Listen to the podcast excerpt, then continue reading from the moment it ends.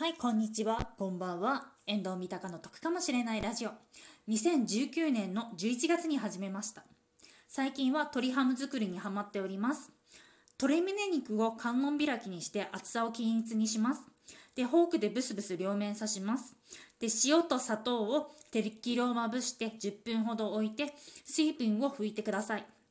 ね、バジル大さじ1.5杯、ニンニクチューブ1.5センチ、オリーブオイル大さじ1杯を混ぜたものを片面に塗ってください。こちらが内側になります。で、端からくるくる巻いて、ラップを二重にして、アルミホイルをその上から巻いてください。こちらキャンディー状に巻いてくださいね。で、その後に沸騰したお湯に入れて、火をすぐに止めて、蓋をして30分以上放置してください。で、途中でですね、一回上下を返してください。で、その後にお湯から出して、冷まして、冷蔵庫か何かに入れていただいて、まあ、あの、冷水にあのつけていただいても結構なんですけれども、えっと、そちらの方で出来上がりになります。で、その後にですね、あの、冷やした後にちょっとこう適宜、あの、1センチですとか2、えっと、2センチぐらいの幅に切っていただけると、ちょうど美味しい鶏ハムになりますので、よければ皆さん試してください。本日も聞いていただいてありがとうございました。こちらでそろそろ失礼いたします。